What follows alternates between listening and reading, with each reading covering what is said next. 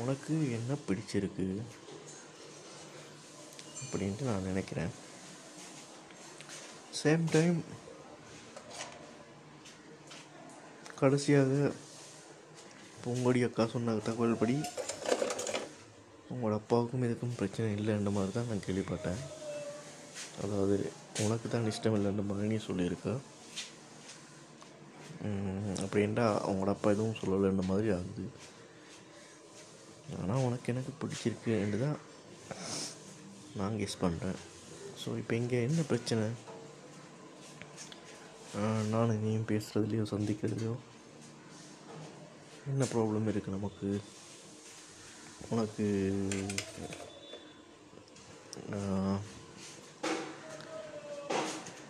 என்ன- எனக்கு சரி தெரியலையே சரியா? கொஞ்சம் இது எனக்கு ஒரு டூ இயர்ஸ் த்ரீ இயர்ஸாக ஒரு கன்ஃபியூஷனாகவே இருக்குது இங்கே என்ன தான் நடக்குதுன்னு சொல்லி. எனக்கு ஒரு கரெக்டான பிக்சர் ஒன்று தெரிய மாட்டேங்குது. ஒருவேளை உனக்கு ஏதாவது பயமா இல்லாட்டி எனக்கு தெரியல. நீ உங்களோட அப்பாவுக்கு இந்த பிரச்சனையும் இல்லாட்டி இதில் என்ன ப்ராப்ளம் இருக்குது